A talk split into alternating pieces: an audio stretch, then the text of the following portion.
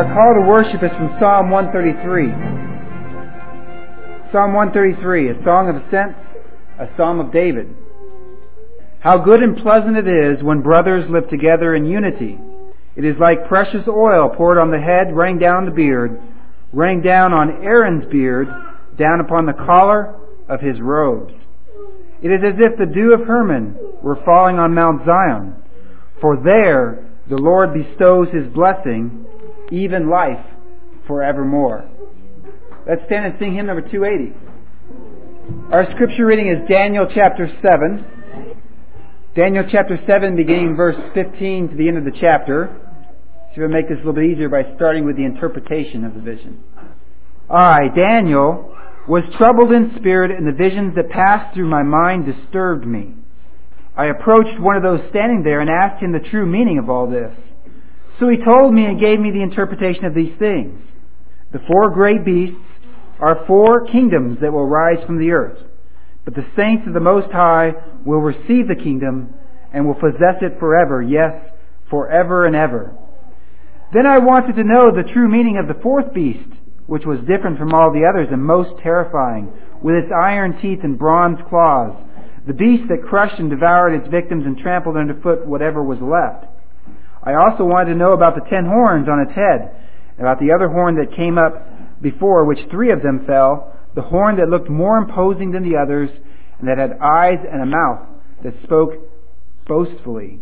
As I watched, this horn was waging war against the saints and defeating them until the Ancient of Days came and pronounced judgment in favor of the saints of the Most High. And the time came when they possessed the kingdom. He gave me this explanation. The fourth beast is a fourth kingdom that will appear on earth.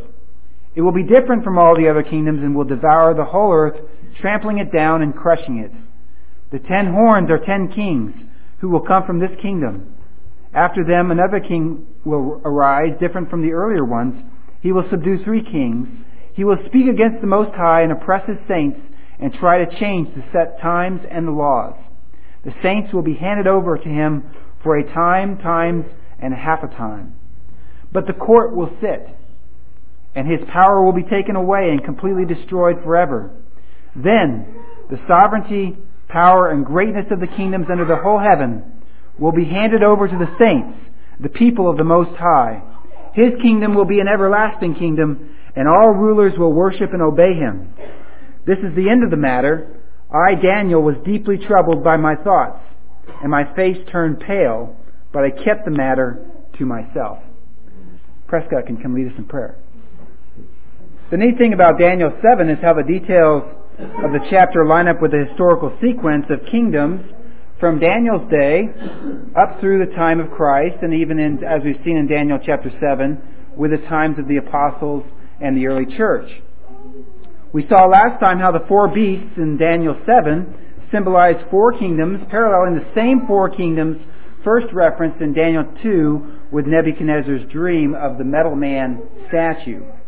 First comes Babylon, represented by gold in Daniel 2, and then by a lion in Daniel 7. Next is Medo Persia, which is the silver in Daniel 2, and the bear in Daniel 7. Then comes Greece, which was bronze in Daniel 2, and of course the leopard in Daniel 7. And the fourth kingdom is iron, symbolizing the terrifying strength and dominance of Rome having ten horns, which, as we saw, are the first ten Caesars, from Julius Caesar up to Vespasian, who was reigning over Rome, the Roman Empire when uh, the Romans came in and destroyed Jerusalem in AD 70.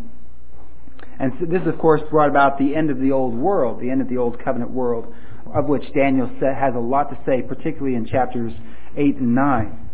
Now, we saw how the clay and the feet of the statue in, in Daniel 2 of of Nebuchadnezzar's dream, the clay is a reference to the Jews who were to minister within these kingdoms. Remember, the clay does not mix with the iron. It's something different, something substantially different. And the feet, the, the clay toes, are what the statue stands on, as it were to be, as it were, God's people that are holding up this, this, these kingdoms. And now we have in Daniel 7 another parallel, just like the beasts of Daniel 7 parallel the metals we also have this little horn that Daniel sees in his vision of Daniel 7, which is reference to the leadership of Israel, particularly the, the line of the Herods and also the Pharisees and the Sadducees. And of course, in Daniel's vision in Daniel 7, these, this little horn is a wicked and corrupt little horn that makes war against God's saints. We saw, saw last week how, last time how that really correlates to the time of the first century when the Jews stood up and rebelled against God and against their Messiah and made war against the early Christians, persecuting them and putting them to death. And so we have all these parallels between Daniel chapter 2 and Daniel chapter 7.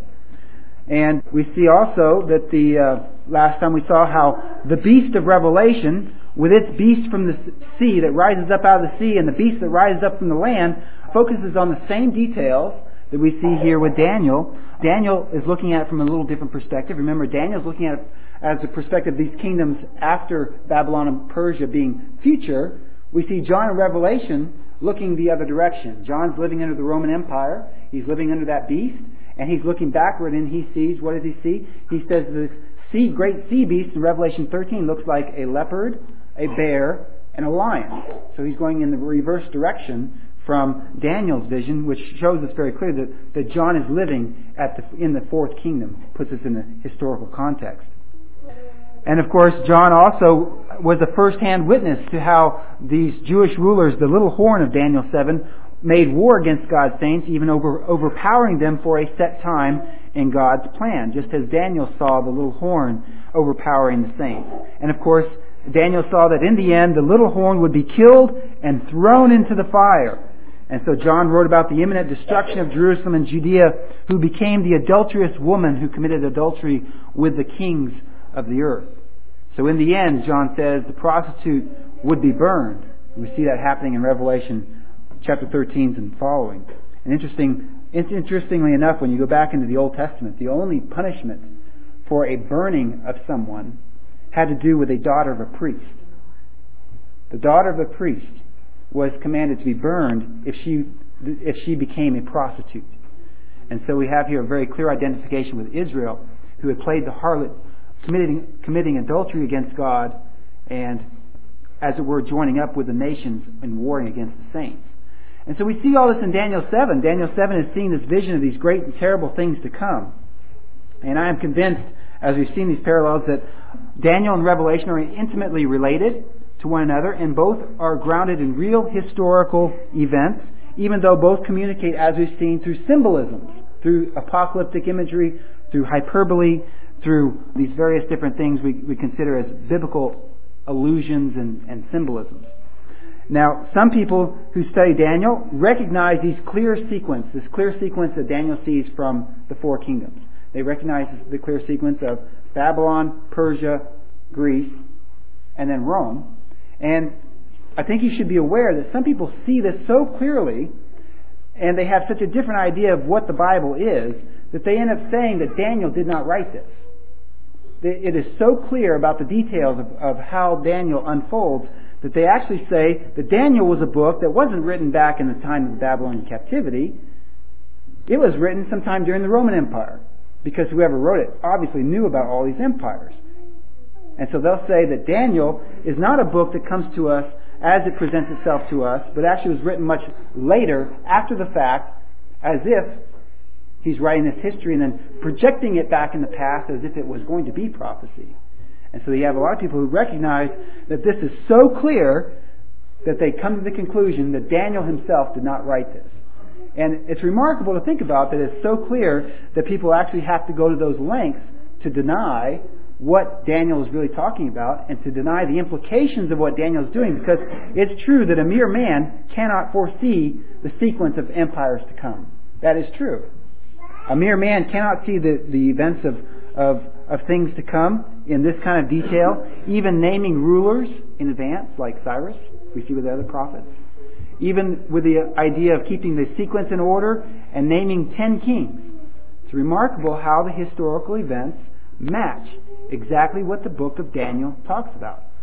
And of course, it's not, it's not possible for a mere human to be able to do that. But as we know by faith, these are visions that were communicated by God Himself to Daniel, and God does know the future. And so when we look at this, we look at these historical events in Daniel, we should recognize that there is a great evidence for the supernatural origin of our scriptures.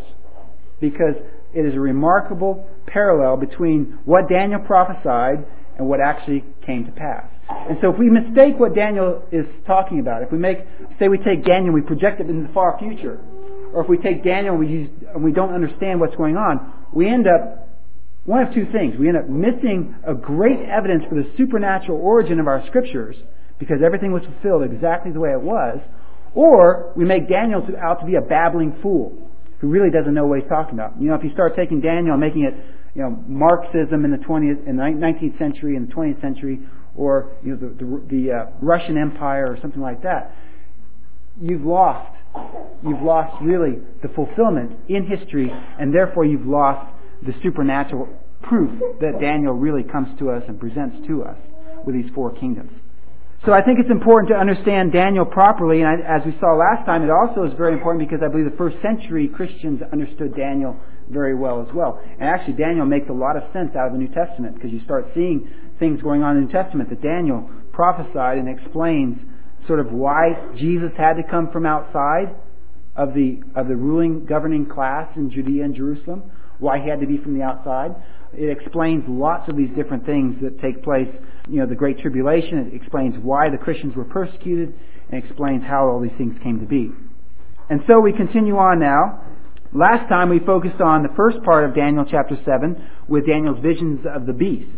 And now that that context has been set, we can examine Daniel's vision of the man.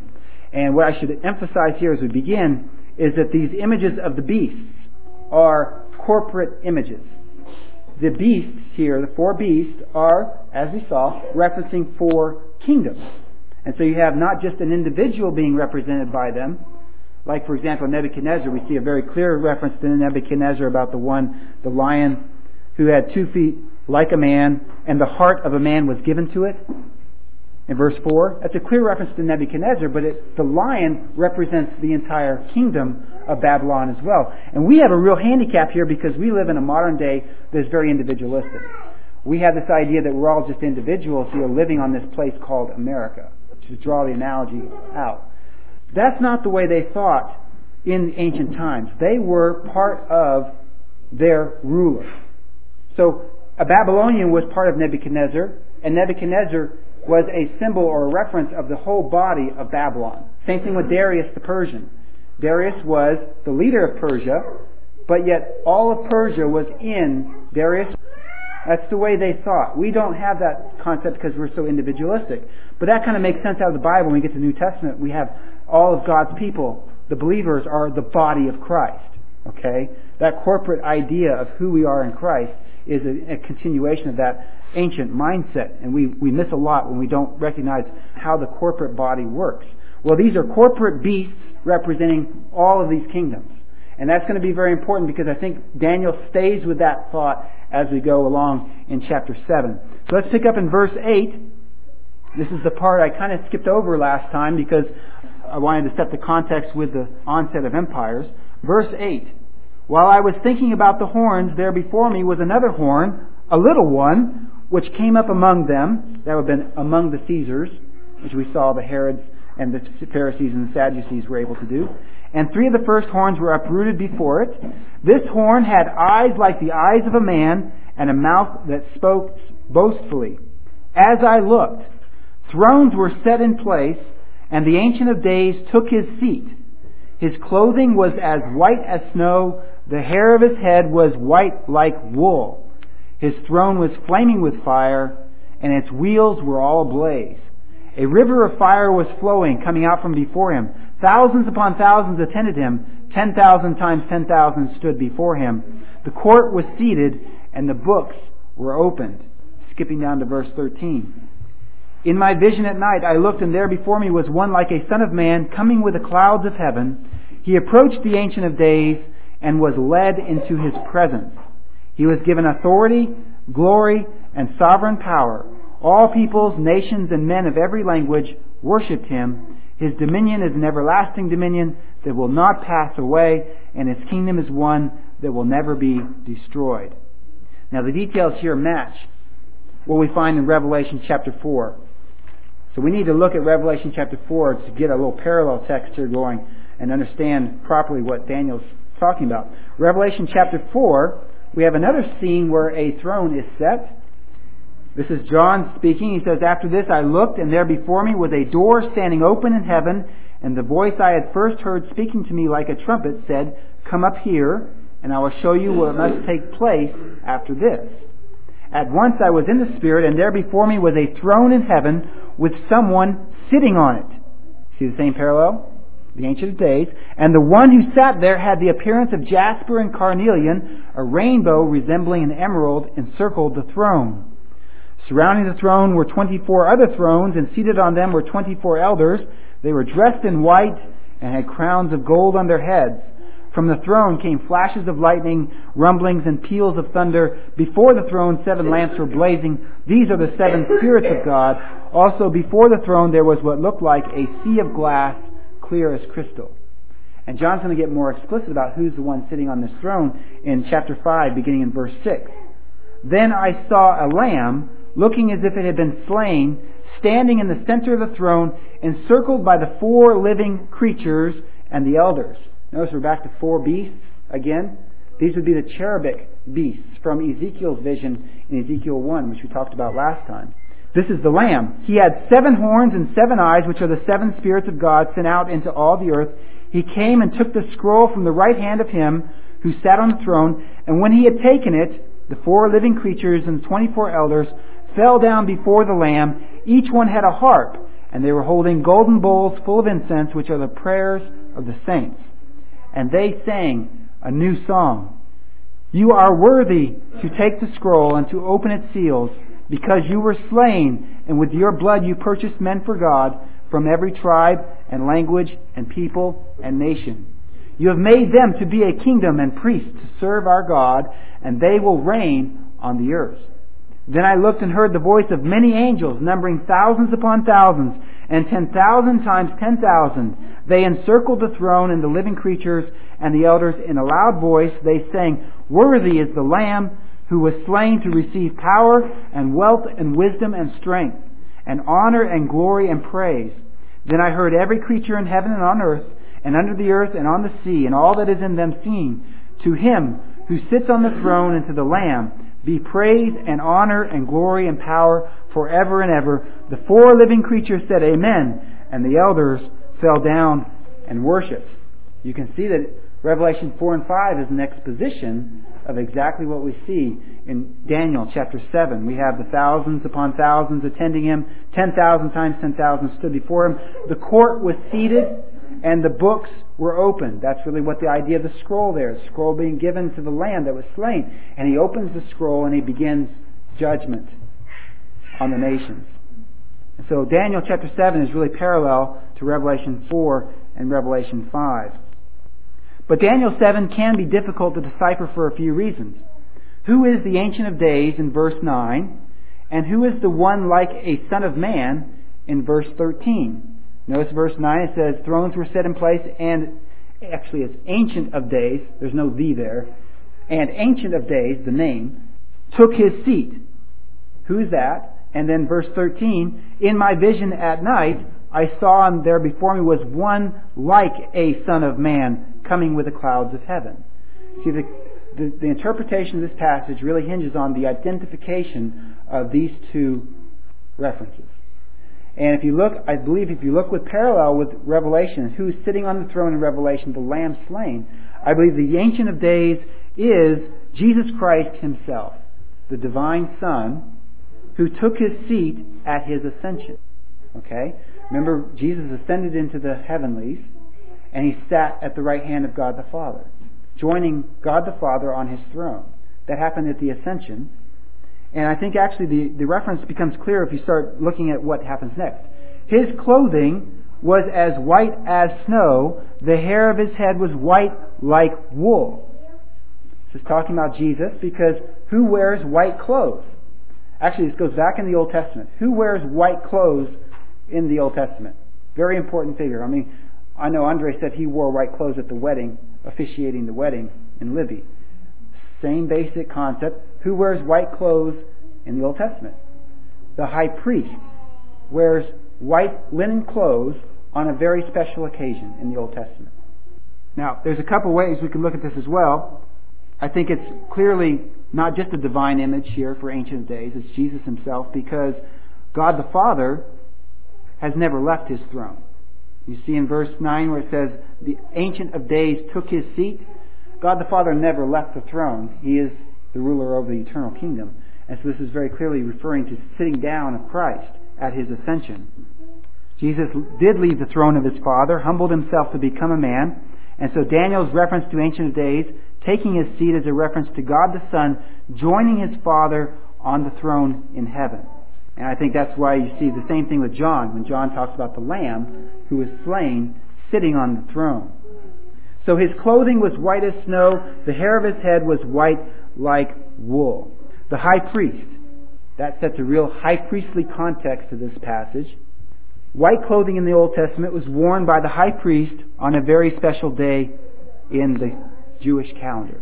On Day of Atonement, one time a year, before he entered into the Holy of Holies in the temple, the high priest changed into clean linen garments from his outer glorious priestly robe. He changed into linen garments so he could go into the Holy of Holies. And so what we see here is Daniel, I believe, understanding that imagery, understanding that background, would understand that he's making this context here priestly, referring to Jesus Christ himself. Verse 9, we see his throne was flaming with fire, and its wheels were all ablaze. That is another connection back to Ezekiel chapter 1, when Ezekiel saw the vision of God's throne with wheels, within wheels, all of them on fire.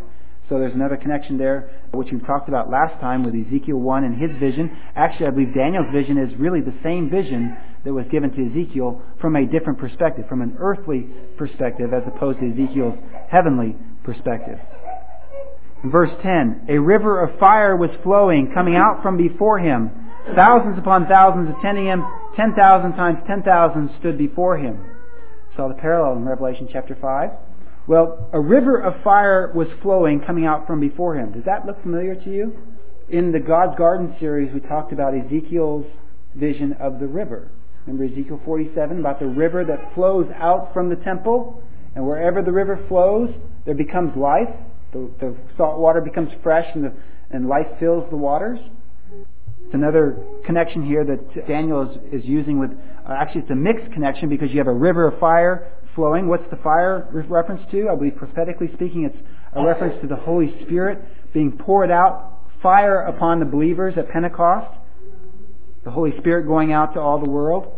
Thousands upon thousands attended him. Ten thousand times ten thousand stood before him. The court was opened, or the court was seated, and the books were opened.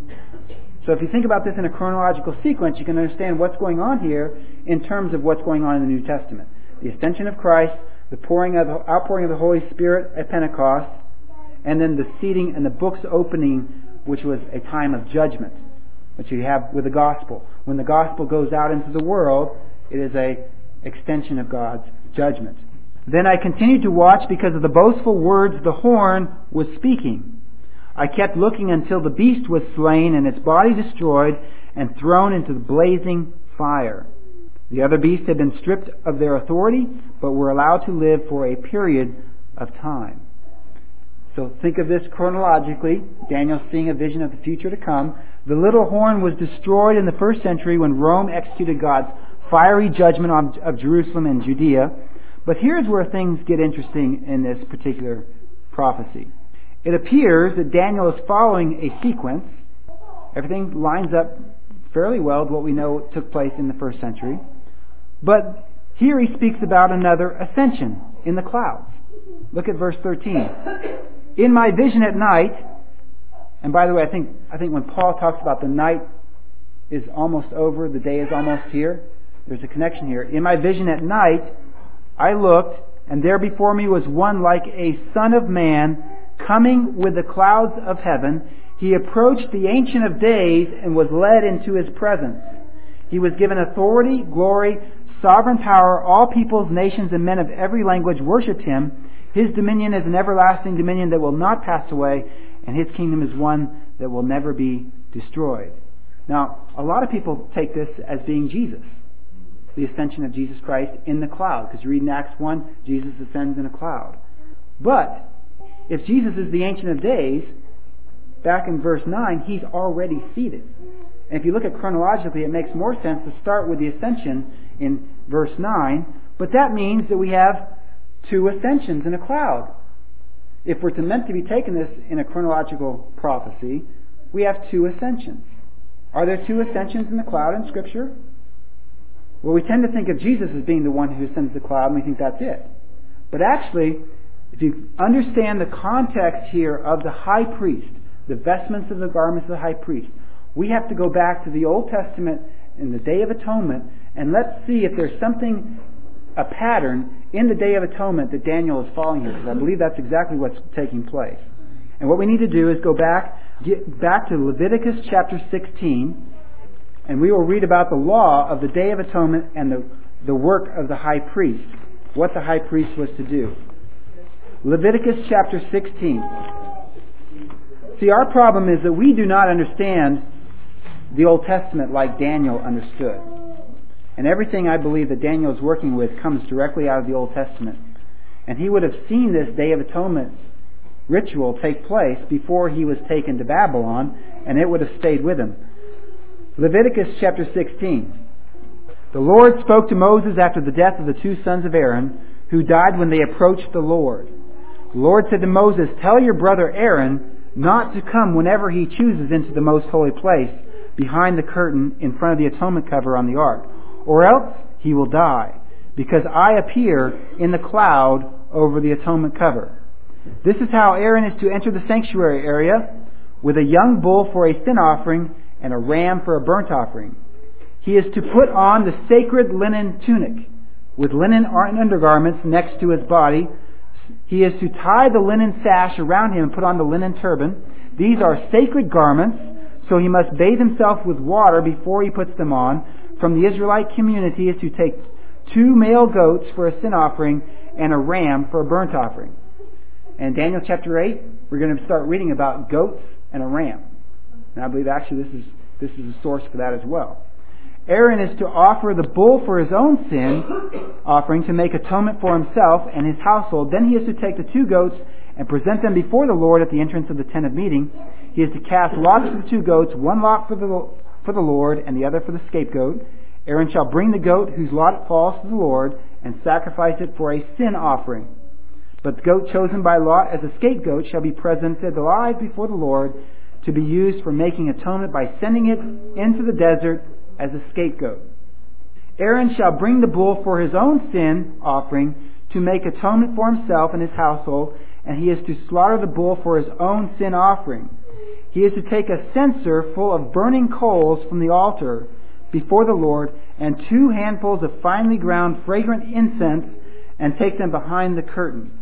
So what's going on here? He's to take the incense and put it on the burning coals, and it makes smoke. And so when he goes and enters into the holy place, he takes the smoke with him, and he goes into the holy place with the cloud, so to speak. That's the first ascension. And Hebrews actually talks about the high priest. You can get very, very detailed commentary on this with the Day of Atonement and the process of the high priest, who, what the high priest was to do in Hebrews chapter 9 especially. So that's the first ascension, the first ascension in the cloud. And then it says in verse 13, He is to put the incense on the fire before the Lord, and the smoke of the incense will conceal the atonement cover above the testimony so that he will not die. It's inside the Holy of Holies. He is to take some of the bull's blood and with his fingers sprinkle it on the front of the atonement cover. Then he shall sprinkle it, some of it with his finger seven times before the atonement cover. And so that's the first ascension. High priest goes in, takes the blood from the bulls and, and sprinkles on the altar for his own sin. That's the first ascension. Now, verse 15, we begin with the second. He shall then slaughter the goat for the sin offering for the people and take its blood behind the curtain. That means he has to come out and he has to go do this again. Take this blood behind the curtain and do with it as he did with the bull's blood. He shall sprinkle it on the atonement cover and in front of it, and in this way he will make atonement for the most holy place because of the uncleanness and rebellion of the Israelites. First ascension for the priest, second ascension for the Israelites. Whatever their sins have been, he is to do the same for the tent of meeting which is among them in the midst of their uncleanness. No one is to be in the tent of meeting from the time Aaron goes in to make atonement in the most holy place until he comes out, having made atonement for himself, his household, and the whole community of Israel. And so we have in Leviticus chapter 16 two ascensions into the holy place with clouds. One for the high priest by himself, and the next time he takes the blood of the goats. And what do the goats symbolize in the sacrifice? The goats are taken in place of the people, right? The life of the goat is in the blood, and the blood of the goat is taken into the Holy of Holies, representing all of Israel going with the priest. In fact, the high priest represents the people, and so he enters the, high, the Holy of Holies on their behalf. And so, if this is the connection here, it explains a lot why Daniel would have two ascensions in Daniel chapter 7. And if you look at it that way, everything starts making chronological sense. Because in the New Testament, there are two ascensions in a cloud. The one in Acts 1.11, in Jesus Christ ascending to the throne of God, gets all the attention. But they were waiting on another ascension in clouds. They were waiting on the second ascension, the ascension of the people into the Holy of Holies, being led into the presence of God. The double ascension is what Daniel refers to. First, the Ancient of Days took his seat, which is the ascension of Jesus. Then God's people as one man, as one new man. Paul talks about the new man being formed in the image of God in Ephesians chapter 2. Then God's people as one new man ascend into God's presence in a cloud. Like I said, this helps to understand the imagery here in Daniel 7 is corporate. So the new man is singular. And that's the way Daniel kind of presents here, and that's what gets a lot of people thinking it's Jesus Christ. But actually, the believers are being made into one new man, one new body, the body of Christ in the New Testament. And that body of Christ is going to ascend in a cloud as well. In fact, that's what they were waiting on in the, in the New Testament. And so we have here, the, the key here is the Day of Atonement ritual law involved two ascensions of the high priest. And I believe that that's what Daniel sees with these two different, the, seat, the sitting of the Ancient of Days and the ascending of one who is like a Son of Man. See the difference here? Who is Son of Man? Jesus is Son of Man.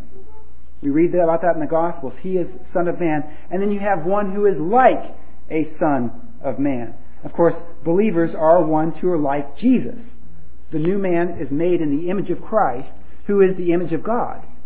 And so even Paul talked about the second ascension in a cloud. 1 Thessalonians chapter 4. I believe this is what Paul is, is referring to. 1 Thessalonians chapter 4. Very familiar passage to many, many Christians today, although I think very few understand it. 1 Thessalonians chapter 4, beginning in verse 16. For the Lord himself will come down from heaven with a loud command, with the voice of the archangel, and with a trumpet call of God, and the dead in Christ shall rise first. After that, we who are alive, still alive, and are left, will be caught up together with them in the clouds to meet the Lord in the air. And it's an unfortunate translation in the English that they have air there. Actually, it's sky, as in heaven. To meet the Lord in the presence of the Lord in heaven.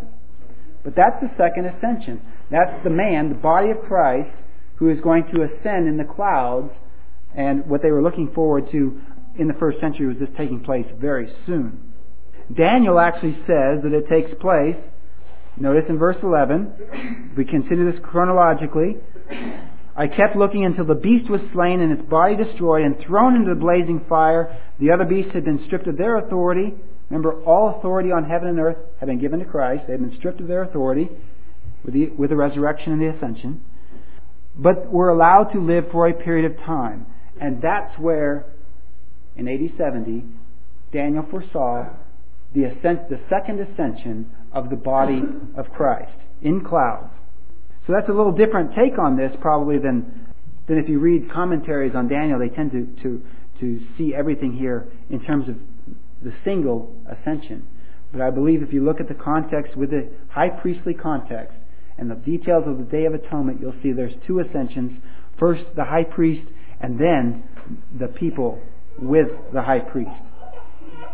And Bo talked about what it means to be like a son of man last week, preaching from the Sermon on the Mount, because that's what the Sermon on the Mount really is all about. It's about God's people who live like God the Son. They are like the one, they're like the Son who once lived on earth. Now let's check and see if this all works out here.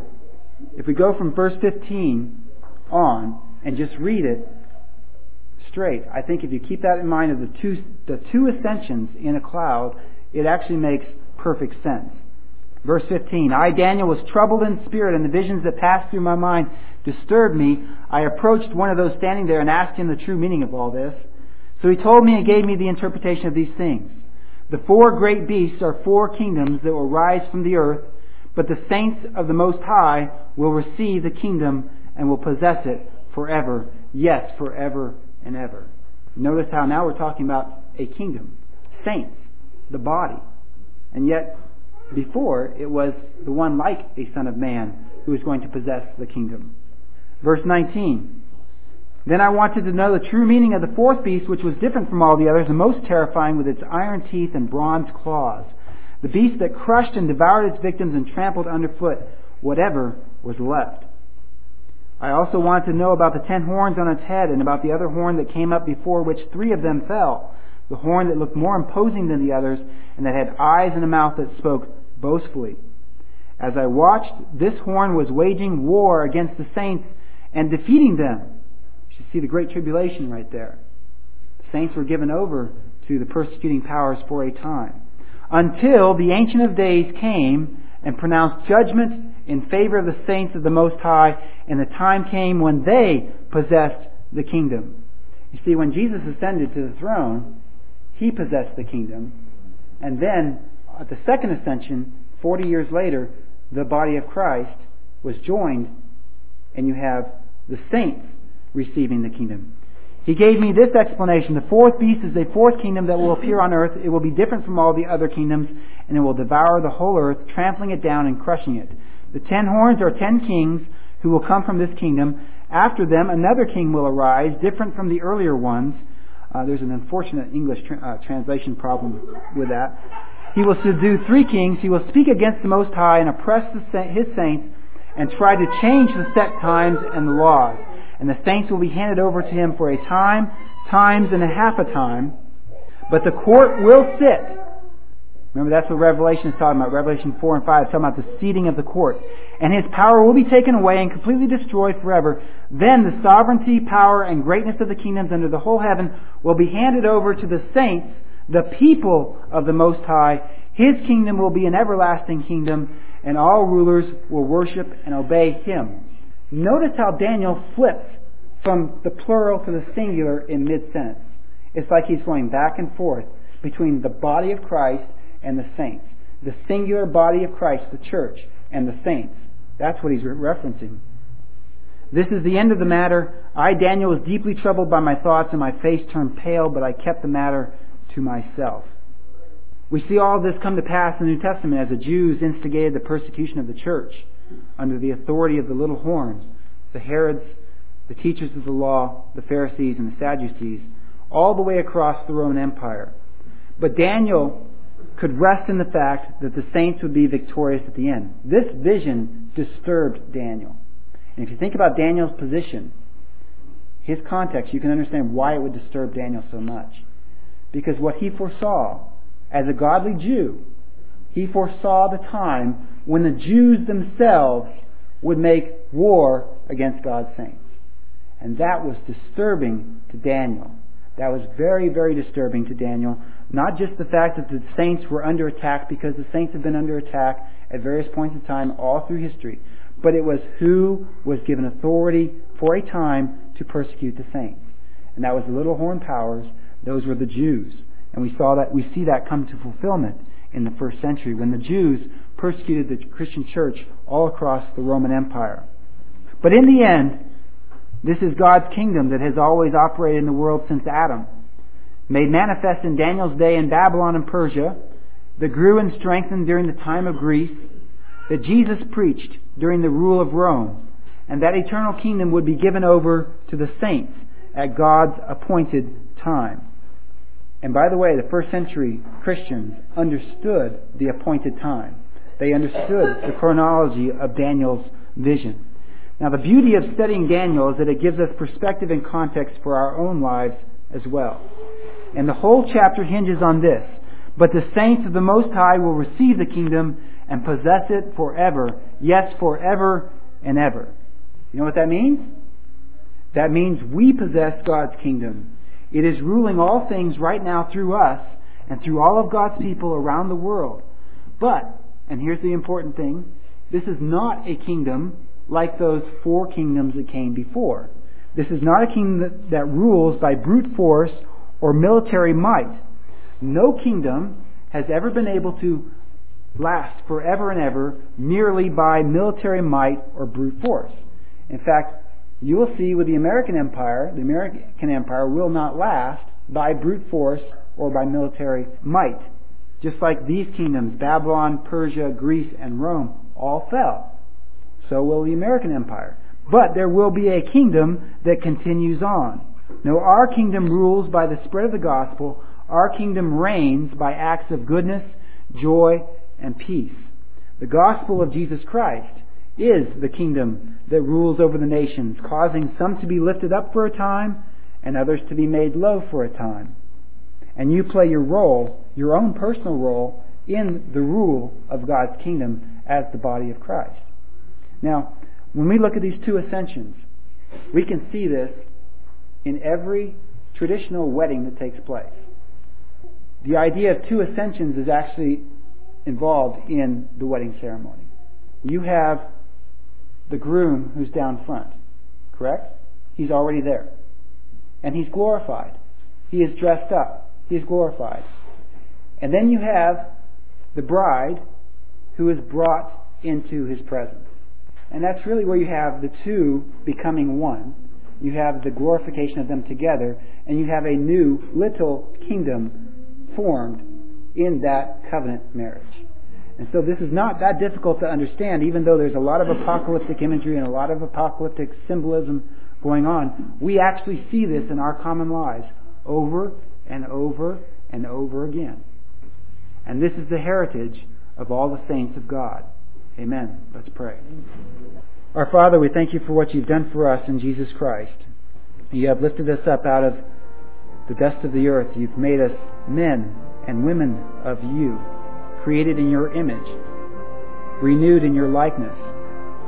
You've given us the example by which we should live and lead our lives.